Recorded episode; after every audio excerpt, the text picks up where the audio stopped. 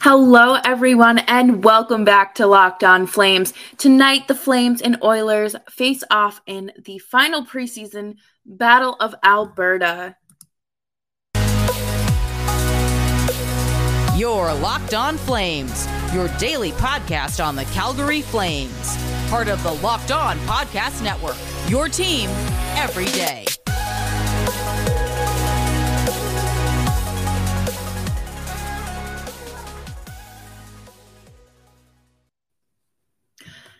Hello, everyone, and welcome to Locked On Flames. My name is Jess Belmosto, and I'm your host, and I'm so happy to be here today. It is Friday evening.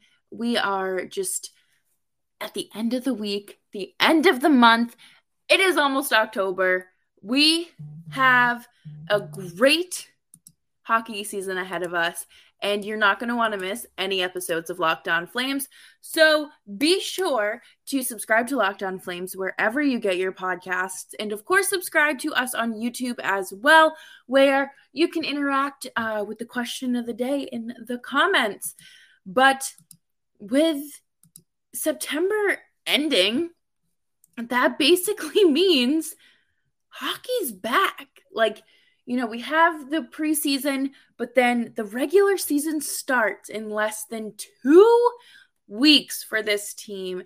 And I could not be more excited to open the season up at home against the reigning Stanley Cup champions. But before we can do that, we do have a, just a little bit of the preseason left. And uh, tonight, like I said, the Flames are facing the Oilers up north. And it's going to be a, a decent mix tonight for this group. It's uh, Huberdeau, Ruzicka, and Toffoli on the top line. And then you have Dubé, Rooney, and Eakin. Zari, Schwindt, and Milano. McLean, Bishop, and Duehr. That's so that's your forward group. And then on defense, we have Hanifin and Andersson. Connor Mackey and uh, Michael Stone. Valimaki with Milosh, with Dan Vladar getting the start and Dustin Wolf backing him up.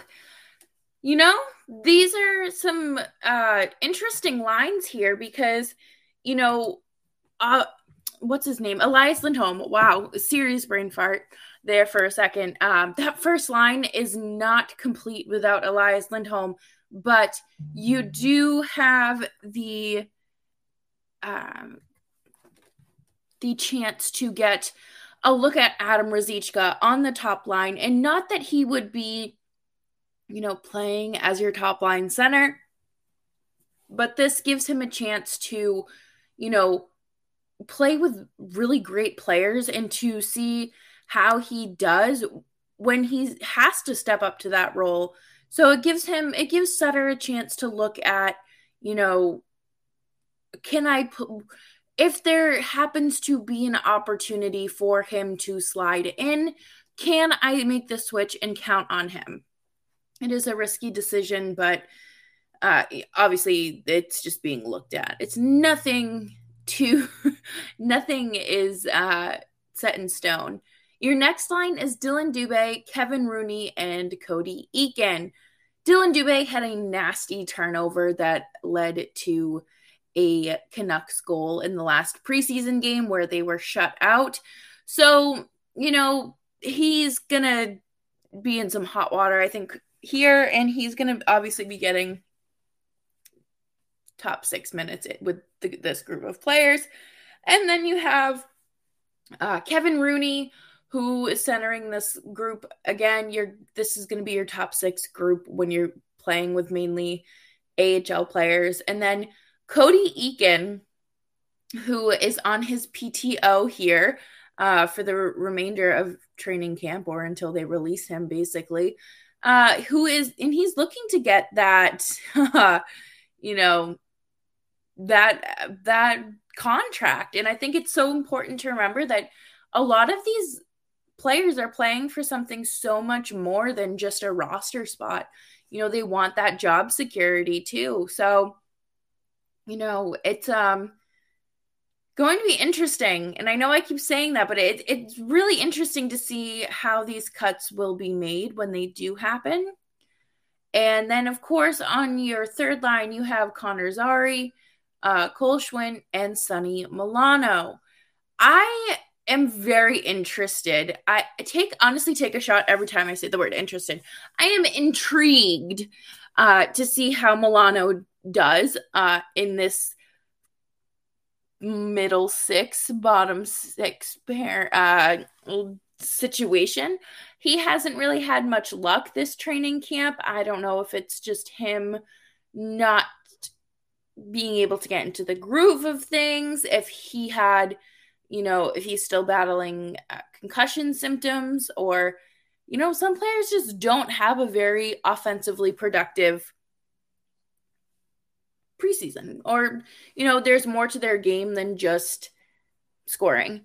And i think it's important to remember here that his line mates are also you know ahl players. Cole schwindt came over from florida in the in the trade so you know he's he's still working he's still he's still uh putting his time in and then connor zary is a player that um has been given a serious look at the NHL. And I think that he's going to come up later again in this episode when we talk about players to watch. And of course, players that, you know, should they get reassigned to uh, the Wranglers, that may cause a stir, a stir, I say. You know, they may get a reaction out of people. McLean, Bishop, and Duehr. Uh, my only comment here is, of course, Walker Duehr um, is probably also still getting a spot to be looked at. So again, it's nothing permanent. We're in training camp. I think that it's important to take a look at whatever combinations you can and test out what you may think works, but something you may never run in a game because you don't have time to experiment with it. And that's fine. I think, you know, obviously Daryl Sutter is one of the greatest coaches of all time, if not the greatest coach of all time. So I would let him do whatever he wanted. And then uh obviously I don't really have much to say about the Hanifin and Andersson pairing. That's fairly obvious. But Connor Mackey and Michael Stone are this the stakes are truly high for the second and third pairing because Connor Mackey, Valimaki, and Malosh are all looking to make the jump to the NHL. And then you have Michael Stone, who is looking to get another contract. He is playing like he's earned a contract, and I would not be surprised if something does come to fruition there. And I don't know what could possibly happen with Juuso Valimaki. I just, I, I don't know. I think that there is just so much to unpack there that it just makes sense for him to put in a trade request. And that's not saying that he's a horrible hockey player or something. I just think that his time in the organization has just come to an end and they've used him as much as they can. And, um, you know, I don't think that things necessarily look good for him. And Connor Mackey is a player who's come up through the NCAA pipeline as well. So I would love to see another college hockey player, uh, you know, crack the roster and get a serious look. And of course, Milosh was told that he has the opportunity to take over Erik Gudbranson's role.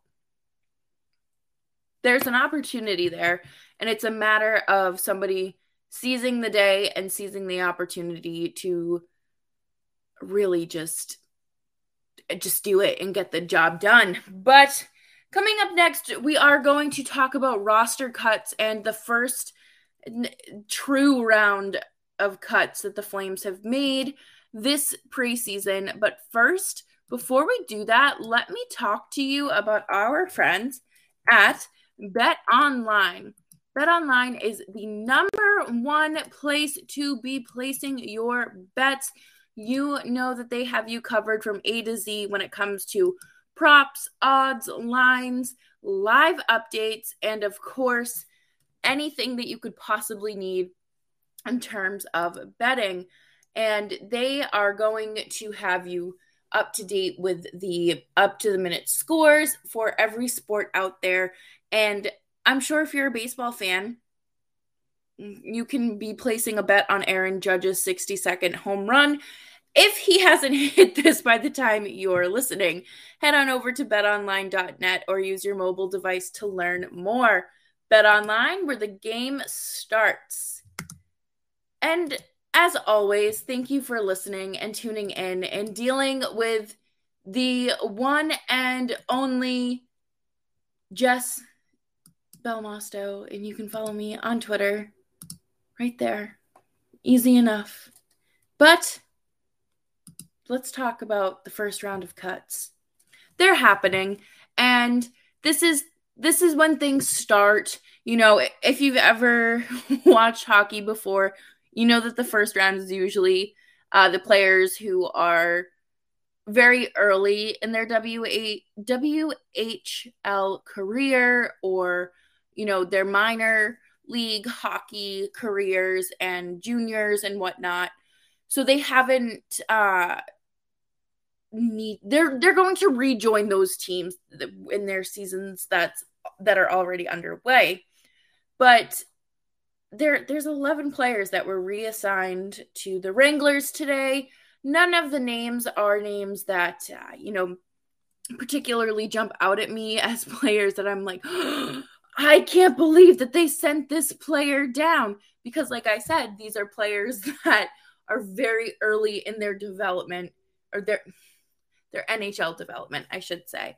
But I would expect between the game tonight and Monday to see another round or potentially two rounds. Uh, the waiver wire we've talked about on this show before, but you have that 2 p.m. deadline to submit your waivers.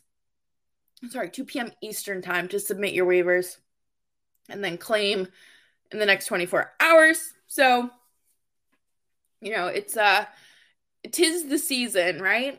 And I just I do think that it's nice to see these players take strides in their development and these players are also probably players that had their development significantly impacted by any college stoppages of play, any sort of shortened season or restrictions or anything like that because you aren't um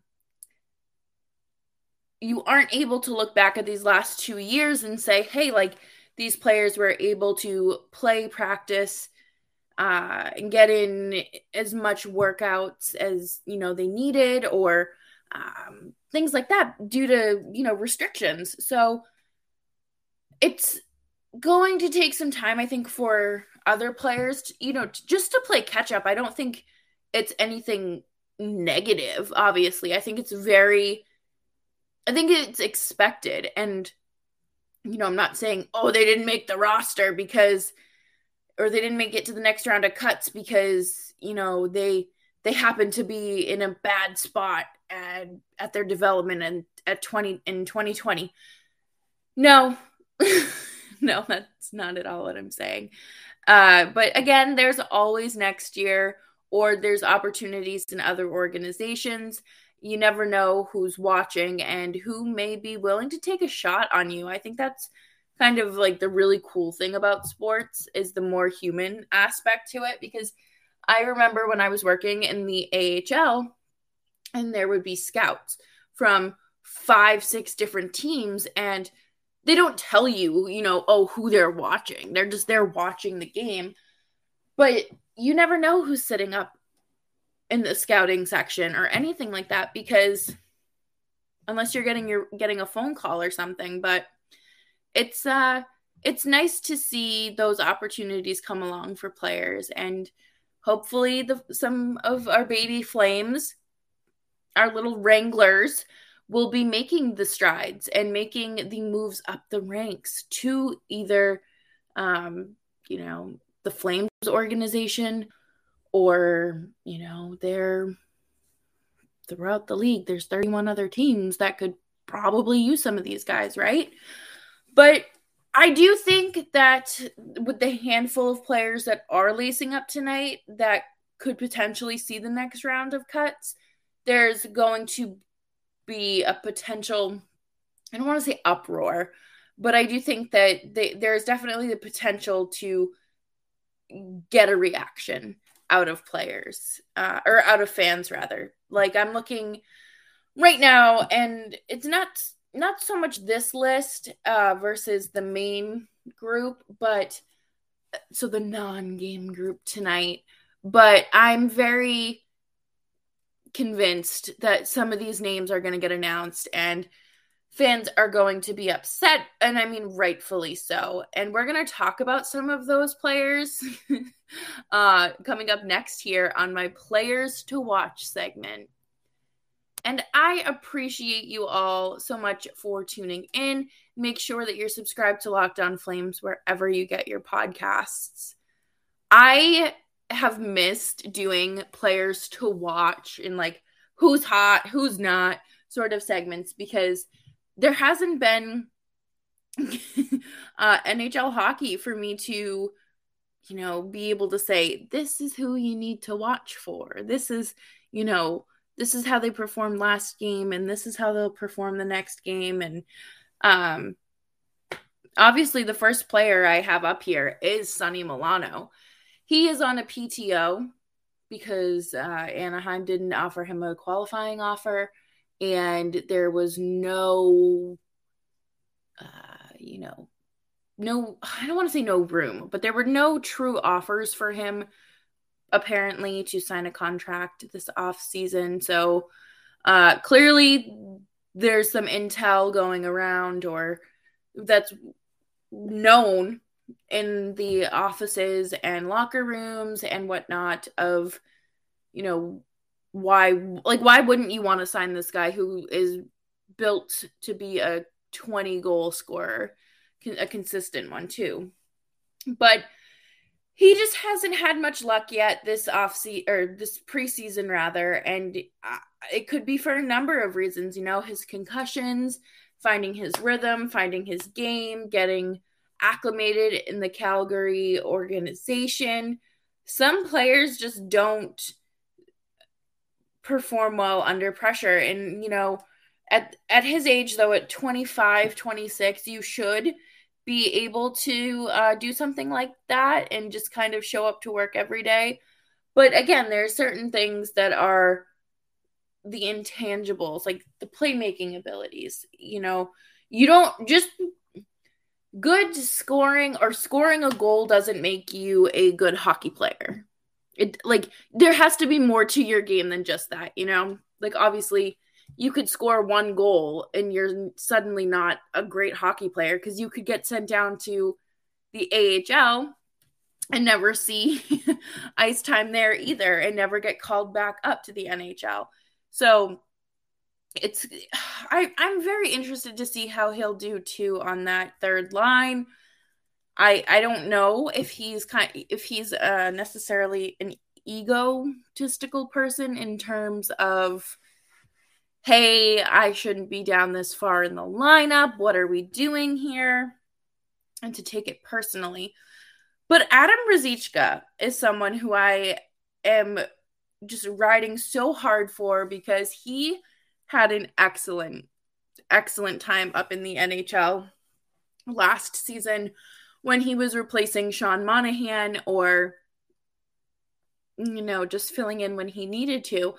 But I I liked what we saw from him. I think giving him a chance on the first line with Huberdeau and Toffoli will help showcase his talents even better. And I I, was listening to that uh, media availability where someone asked, I think like the first question of the press conference was, uh, are you looking for Adam Ruzicka to break or to crack the NHL roster? And he was like, he doesn't need to crack the NHL roster. He was on the roster a few times last season and uh, you can take that one of two ways, saying like, okay, like he's already had his chance to to crack the roster, like there's nothing to crack, or or he's saying, yeah, this kid's already made the NHL roster, but you know, I, he's done it before. He's more than likely going to do it again. I love what he brings to the game. I love what he brings to the Flames organization.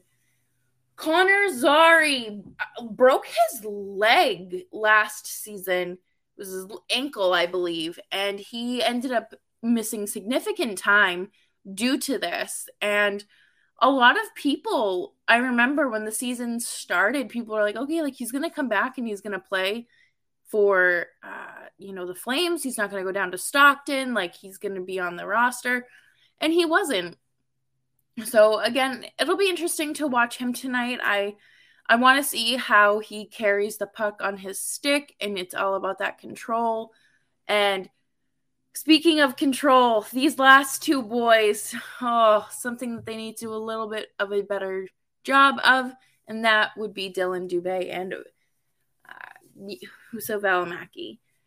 Dillon Dubé had a turnover in the uh, last preseason game against the Canucks and it eventually or didn't eventually the quite literally in the same sequence the Canucks scored a goal and it was Valimaki trying his very best to uh you know stop the puck if you even want to call it that but I think it's interesting to really look at Valimaki's story and his history within the Flames organization and say like okay, um he has a true chance. I I don't know how it's going to go for him and Sutter.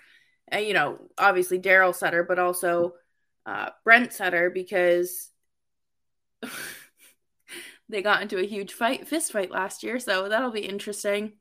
But I, I don't know. I really do think that Dubé has a lot to prove this season. He needs to figure it out. He is not going to be sent down to the AHL like people on Twitter are saying. He is not waiver exempt. He no. Dillon Dubé is not going down to the AHL. And if you were to try to put him on waivers, someone would claim him. But that is all for today and uh, just in time for tonight's game. So thank you all so much for tuning in. And I will catch you on Monday with a a pregame report for, because the Flames are playing the Seattle Kraken.